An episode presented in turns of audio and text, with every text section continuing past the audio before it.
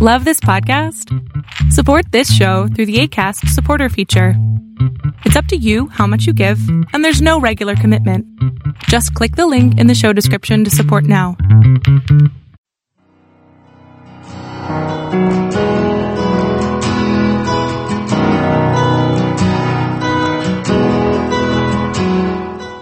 Welcome to Fresh Encounter, the radio ministry of Lifelong Anointing Church. Our mission as a church is to equip the body of Christ to increase in wisdom and in stature, and in favor with God and with men. We're glad that you joined us for this edition of the broadcast. It is our prayer that this broadcast will be a blessing to you. Here now is Pastor Otuno with today's message. Once again, you are welcome to this morning's service. I want to thank God for what He has been doing and continue to do in our midst. And we trust that His hands will not be short, that He will not be able to reach us this morning. But our Lord will be able to visit us at the very point of our needs in Jesus' name. Now, since the beginning of the month, we have been looking at the connected life. This is the study of the fruit of the Spirit, which every believer is supposed to exhibit as they grow in Christ. And we started this particular series by looking at the connection, at the need for connection. We talked about the necessity of connection and the reason why. And you know, the reason why a Christian has to be connected to the Almighty God. Because as long as you are connected to the Lord, you now have the life of God flowing through you. The next thing we began, we looked at next was the fruit of that connected life. When you are connected to God, what is the fruit that is result?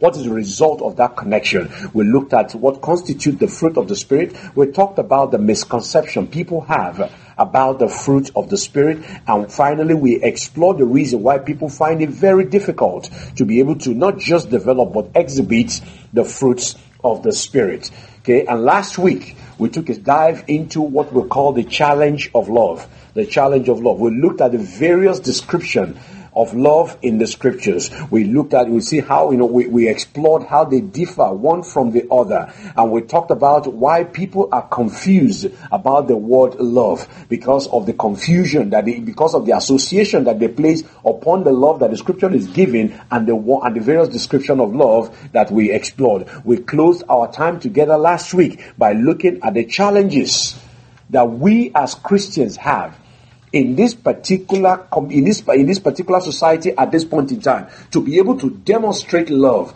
to a world that does not even understand the meaning of the love of God. We said that the challenge of love for the church is that we must demonstrate love in our own little corner so that the world will see that yes, the love of God is flowing through us, that the love of God is in our lives and then is flowing through us. That was where we stopped last week. Today I want to start by reading the book of Second Corinthians chapter 13. Second Corinthians uh, uh, chapter 13. Sorry, I think it's First Corinthians chapter 13, reading from verse number 5. The Bible tells us there, say, examine yourselves as to whether you are in the faith. Test yourselves. Do you not know yourselves that Jesus Christ is in you, unless indeed you are disqualified? Okay? In other words, Paul the apostle is saying in that verse of the scripture that we should do what is called self-evaluation. Okay? To make sure that we are still doing what we are supposed to be doing as Christians. To make sure that we are still connected to the source of life. To make sure that we are still, you know, our life in Christ is still what it's supposed to be. He said, I check you know, he, said, I, he, Paul the Apostle is saying, check to make sure that my, your focus is still on the right thing. Check to make sure that your desires, your motivations are still properly aligned with the desires and motivation of the one who has called you to himself. Why do we need to do this? We do it because it is very easy for us as individuals to miss the mark. It is very easy for us as individuals to begin to stray away from the things that we're supposed to be doing.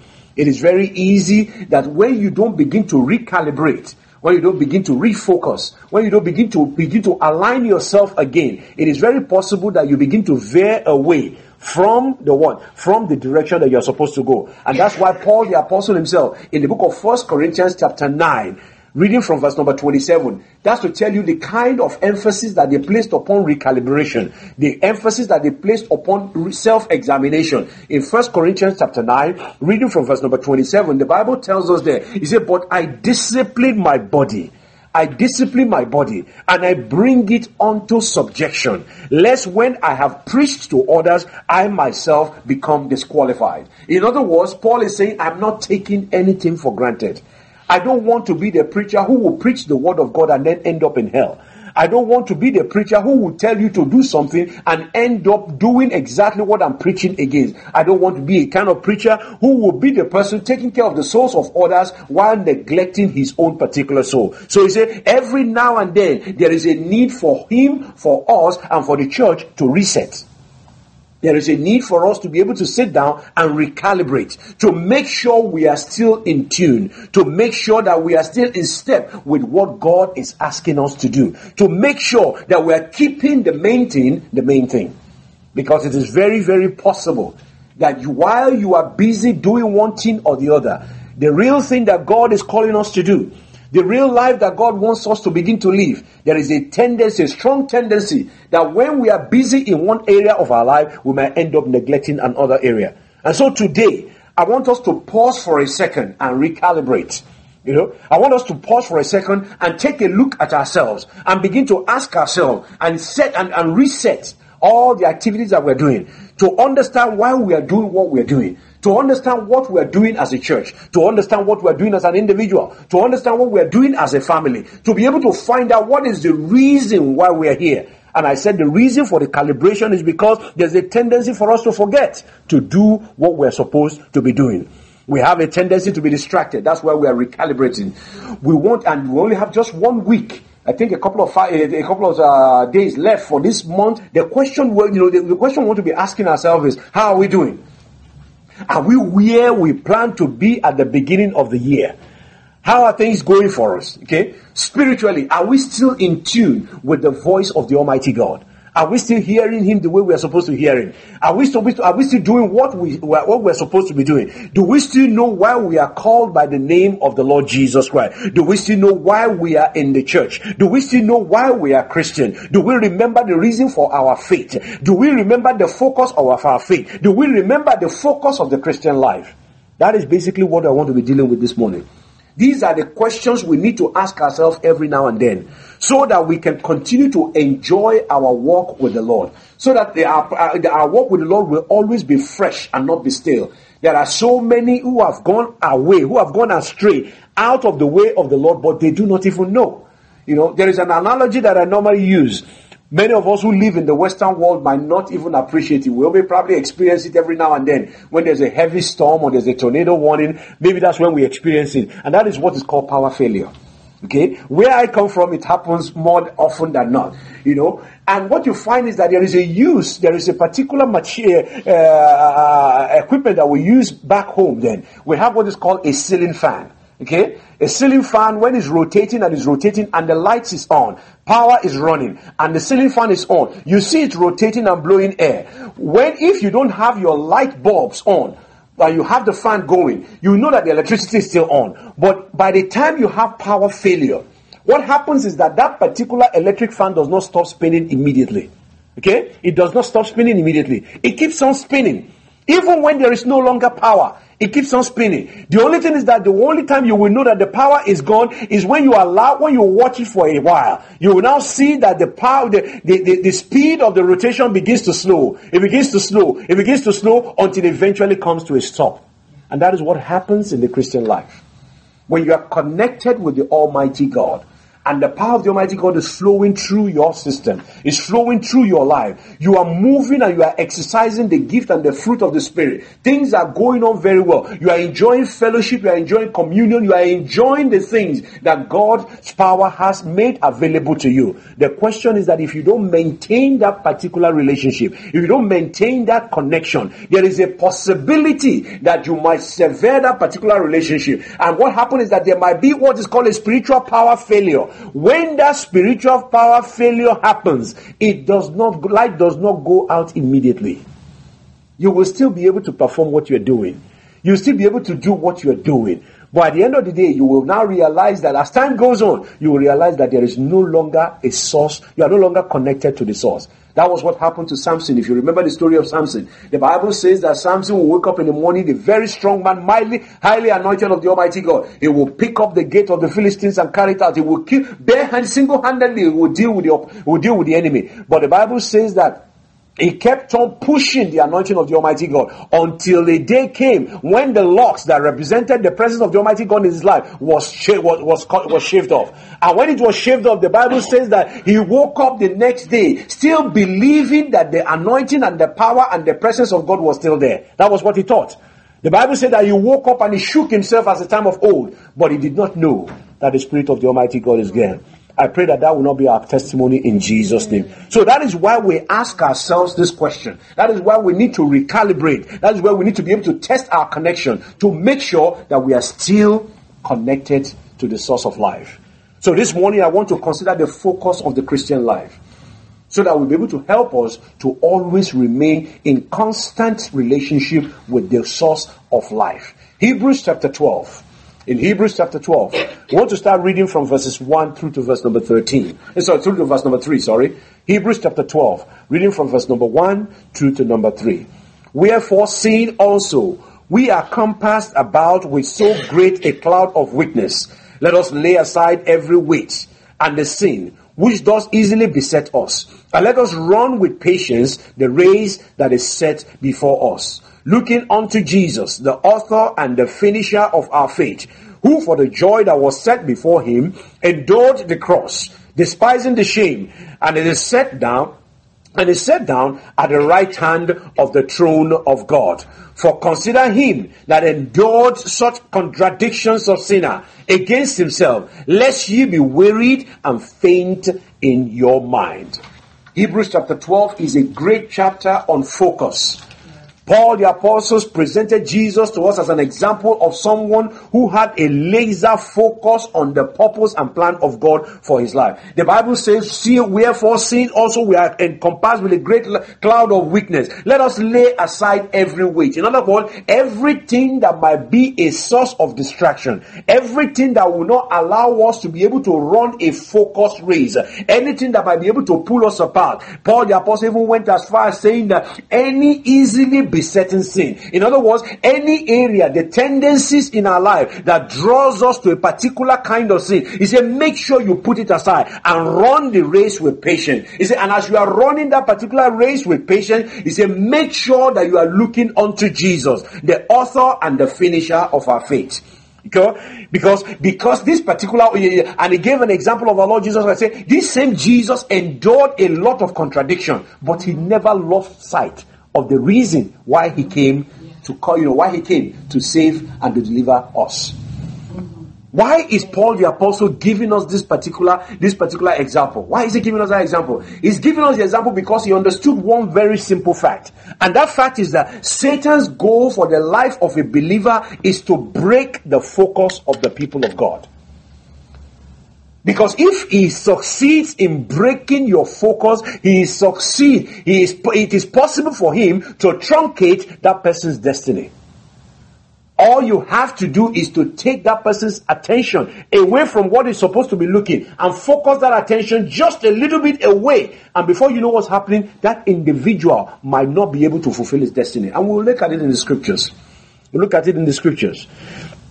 The enemy understands that our focus is a function of what we see. Okay?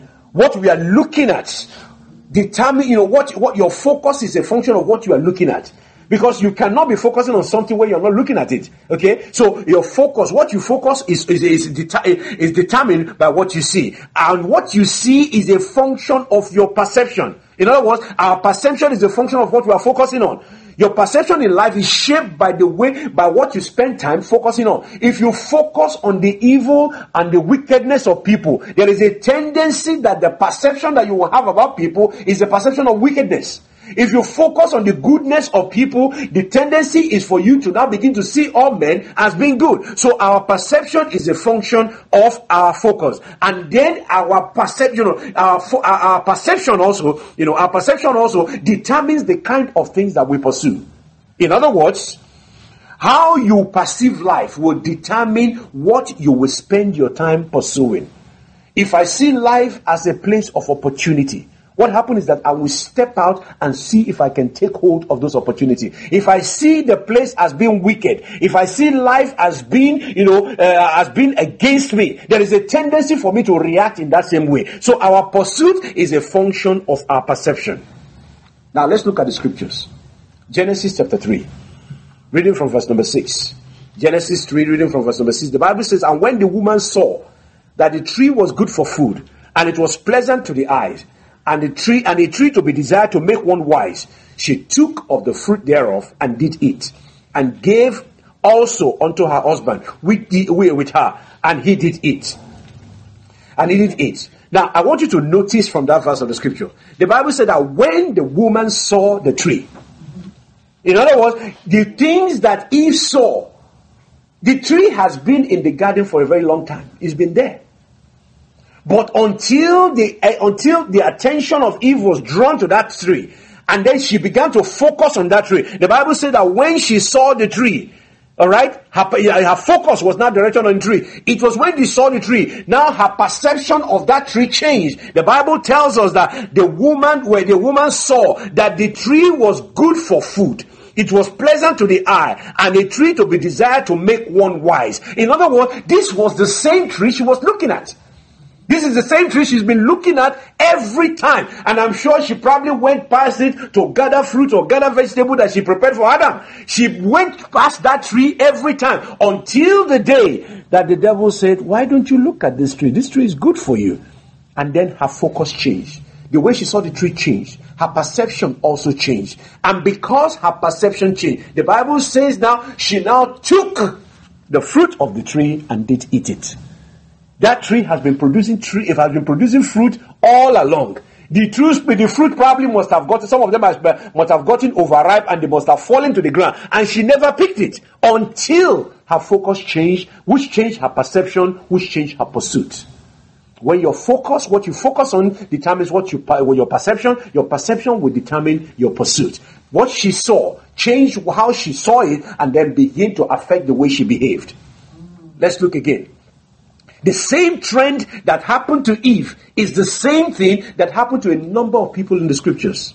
Let's look at 2 Samuel chapter 11. 2 Samuel chapter 11, reading from verse number 1. The Bible tells us there, And it came to pass, after the year was expired, at the time when kings go to battle, go forth to battle, that David sent Joab, his servant, with him, and all Israel, and they destroyed the children of Ammon and besieged Rabbah. But David tarried still in Jerusalem. And it came to pass in the eventide that he arose from his bed and walked upon the roof of the king's house. And from the roof of this, and from the roof he saw a woman washing herself, and the woman was beautiful to look upon. And David sent messengers and took her, and she came unto him, and he laid with her, for he was purified from her uncleanness, and she returned unto her house. Now look at the same trend. David saw the woman from the roof of her, from the roof of, uh, and from the roof he saw a woman washing herself. She saw this. He saw this woman, and as soon as he saw this woman, his perception changed. And as, as, soon as the perception changed, what happened was that the uh, action of David, it influenced, the perception of David now influenced the action of David. The Bible said that she saw the woman was very beautiful and now sent men to go and get her. You would think this is restricted to the Old Testament. Look at the New Testament also. Matthew chapter 14. Matthew chapter 14, reading from verse number 28. The Bible says, And Peter answered him and said, Lord, if it be thou, bid me to come on the water. And he said, Come. And when Peter was come down, come down out of the ship, he walked on the water to go to Jesus. But when he saw the wind boisterous, he was afraid and began to sing. He cried, saying, Lord, save me. And immediately Jesus stretched forth his hands and caught him and said unto him, O thou of little faith, why, why, do you, why did you doubt? Notice the same trend. The wind was already boisterous when Peter was in the boat. Okay? The wind was already there. There was a lot of storm that was going on already when Peter was still in the boat. If the wind was still boisterous when Peter spoke to Jesus, the wind was still boisterous when Peter asked Jesus that, can I come to you? If it is you, let me come. The wind was boisterous when Peter took his leg out of the boat. The wind was still boisterous when Peter was walking on the water. But the Bible makes us to understand that as soon as the focus of Peter changed moved from Jesus Christ to the sea. What happened that the, the senses of Peter now kicked in. Peter realized men don't walk on water. And what happened? He started sinking. When he saw, his perception changed and his pursuit was affected. Yeah. It affects everything that you do. As long as your focus on the Almighty God is not distracted, as long as your focus on the Almighty God remains sharp, as long as you are focusing on what, you know, on what is most important, what God has called you to do, what you will find is that you will constant, you will be able to walk with the Lord consistently. But as soon as there is a deviation, as soon as there's a diversion, as soon as there's a little tilt away from the Almighty God, what happened is that we will start sinking what the believer focuses on is very important to the Christian life. Okay? A broken focus will cause us to start thinking like Peter. A broken focus will start making us to backslide like David. A broken focus will make us to rebel like Adam and Eve. And I pray that will not be our portion in Jesus' name. Our focus is a function of what we see. Please keep that in mind. Our perception is a function of what we see or what we focus on. And our pursuit is a function of our perception. Please let's keep that in mind. Now, the question that I want to ask us this morning is why do people fail? Why do people fail? Why do Christians fail? Why do people start out believing that God is able to do all things and then end up in a place where they believe that they are the one who can do all things, that God is no longer God anymore? Why do we start out the journey, the Christian journey, all excited, trusting God that God is able to do all things, and then we now turn at the end of the day, we begin to doubt the presence of the Almighty God and believe that we can do it by the arm of our own flesh? Why do we do that? It was Mike Murdock, Dr. Mike Murdock, who said that the main reason that people fail is because of broken focus. He said the main reason, if you check everything, when companies rise and they become very popular and they become very strong and they become very, you know, very influential, he said they, they begin to decline when they lose focus on what is important. The same thing that happened to corporation, the same thing happens in the life of an individual, it happens in the family, it happens in the church. The main reason why people fail is because of broken focus. As believers, we must be clear about some of the basic questions that keeps us in the line of faith. We must be clear about the basic question. We must be certain about the certain question and have those questions settled in our hearts. As a Christian, we must be clear about why God saved us. You must be clear why you were saved. You must be clear how you were saved. You must be clear for the reason for your salvation. You must be clear about the purpose and the, you know, the purpose of the, of the death of our Lord Jesus Christ upon the cross of Calvary. We are, we know what is going on in the mind of God when He decided to save you. You must be clear about the purpose and the focus of the Christian life. You must be clear about it. Because if you are not clear about it, what will happen is that you will begin to pursue the wrong motive. You begin to pursue the wrong things. Why uh, are, why are we as Christians you know, why we, what should what should be the purpose of the Christian life? What is the important thing in the life of a believer? You must be able to settle those questions. You must be able to settle those questions. As believer, we must be clear about the basic question if we want to be successful, if we want to successfully walk with the Almighty God. We must be clear about the questions of our faith. Why must we be clear? The first reason is because the devil is going to challenge your faith. The devil is going to challenge your faith. You say you believe in God, he say, fine. You believe in God? Yes, I agree with you. You believe in God. But it will put trials in your way. If you are not settled on those questions, you will definitely be challenged. Your faith will be challenged. Not only that, why must you be focused? Why must you understand this question? Number two is because the world will question your faith. The devil will not only challenge your faith, but the world will question your faith. They will question what you believe. They will question why you believe. They will question how you believe. They will question the validity of your faith. So we must, the world will question our faith. That's why we have to be settled on this question. Not only that, your, your situation will distract you from your faith. If you say God is able to do all things, and there is something you have been praying about for a year, for two years, for three years, for four years, there is a time when your heart will begin to play tricks on you. And say, does God really hear and answer prayer? Does God really exist? And then all those kind of questions will come. If you are not settled on the basics of your faith, the situations in life will distract your faith if you don't take time. Number four, why must you be settled in your faith? You must be settled because our flesh will doubt our faith. Our flesh will doubt our faith. You are believing God for healing. You are believing God for deliverance. But you find out that the same particular kind of sickness keep coming back. Keep coming back. The same issues keep coming back. You have been asking for deliverance, but the deliverance is not there. At one point in time, your flesh will say, Are you sure you believe in God or you are actually just deluding yourself? Your flesh will doubt your faith. But most importantly, God demands that you be settled on these issues. And that was why he told he spoke to us in the scriptures. He said, I set before you today life and death. He said, choose life that you may live. In other words, God is saying, make up your mind what you want you want to do. Stay, you know, make, eh, eh, take a position, take a stand.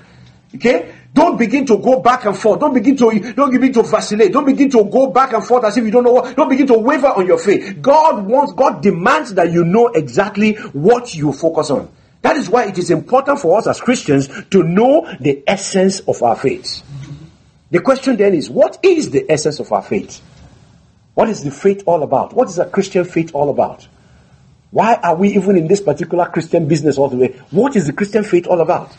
To answer this question, you must understand what the Christian faith is not about. You must understand what Christianity is not for you to understand what Christianity is. Okay? The first thing we want to understand is that Christianity, the Bible tells in the book of Romans, chapter 14, Romans chapter 14, reading from verse number 17. The Bible tells us there, it said, the kingdom of God is not meat and drink, okay, but righteousness, peace, and joy in the Holy Ghost. In other words, Christianity is not all fun and dandy. It is not all high good, you know, everything is good. Uh, uh, what do you call it? Uh, uh everybody's happy. It is not God is going to meet all your all your needs and you never have problem in life. That is not Christianity. The Bible tells us Romans 14, 17, the kingdom of God is not meat and drink. In other words, Christianity is not about deliverance from unfulfilled life. No. Though you might be delivered from your life, you might be delivered from unfulfilled life, but that is not the essence of the faith. Number two, Christianity is not about deb- relief from debilitating, uh, debilitating habits. It's not about delivering you from your bad habit. No. Though by the time you get encounter with the Almighty God, by the time the Spirit of God start working in your life, habits that are debil- that are destruct- destructive habit might be broken, but that is not the essence of our faith. Christianity is not the restoration of control in your life and relationship. No. Though when the time when you come to Christ, you begin to learn the basics of how to live in good relationship and in good relationship and live a happy life. You might begin to learn that, but that is not the essence of the faith. Christianity is not about building yourself. Where eh, it's not about building your building your self esteem. That is not the essence of a Christian faith. It's not to build your self esteem. It's not to rub your back and say, okay, because your daddy didn't hug you very much when you are growing up, so God will not start hugging you. That is not the essence of our faith. That is not the essence of faith. Christianity is not about building up your skewed uh, self-esteem. There are those who want us to believe that the purpose of salvation is behavioral modification. No! Salvation is not about behavioral modification. Salvation is not about the, the therapy of sin. No. Salvation is deliverance from sin. That's what salvation is. It is not about rehabilitation of people. It's about transformation of life. And if you don't understand the differences between these things, it is possible for us to begin to focus on the wrong thing. Okay? The message of the cross for some people is that Christ came so that you can have a fulfilled life. Yes! You will have a fulfilled life when you are connected to the Almighty God, but that is not the essence of our faith. That is not the essence of our faith. This idea of salvation by, uh, you know, the, the, the, this uh, idea of salvation by polling, salvation by survey is attractive in an environment that is dominated by self-indulgence and self and extreme, uh, extreme selfishness. That is where those things are possible. But God Himself, His intention is for us not is not for us to begin to say live a life of self-indulgence. The Bible tells us that the purpose of our salvation is the deliverance from sin, which is rebellion against God. That is the reason why God came. Okay? That is the reason why we got why, why, why, why, uh, why Jesus Christ came. Staying focused will be difficult if we do not understand the essence of our faith. What then is the essence of our faith? Matthew chapter 1, reading from verse number 21. Matthew 1 21. The Bible says, She shall bring forth a son and thou shalt call his name Jesus. Why? For he shall save his people from their sin. Thank you very much for listening to our program today. We invite you to join us every Sunday at 10 a.m. for our Sunday worship service at 2711 Murfreesboro Road in Antioch, Tennessee. We also host Bible study and prayer meetings every Friday at 7 p.m. We invite you to join us for our monthly Fresh Encounter prayer conference every last Saturday of the month from 12 noon until 3 p.m. Visit us online at www.lifelonganointing.com and on Facebook, Twitter, and YouTube. Join us next time for another edition of Fresh Encounter. On behalf of Lifelong Anointing Church, we thank you for listening.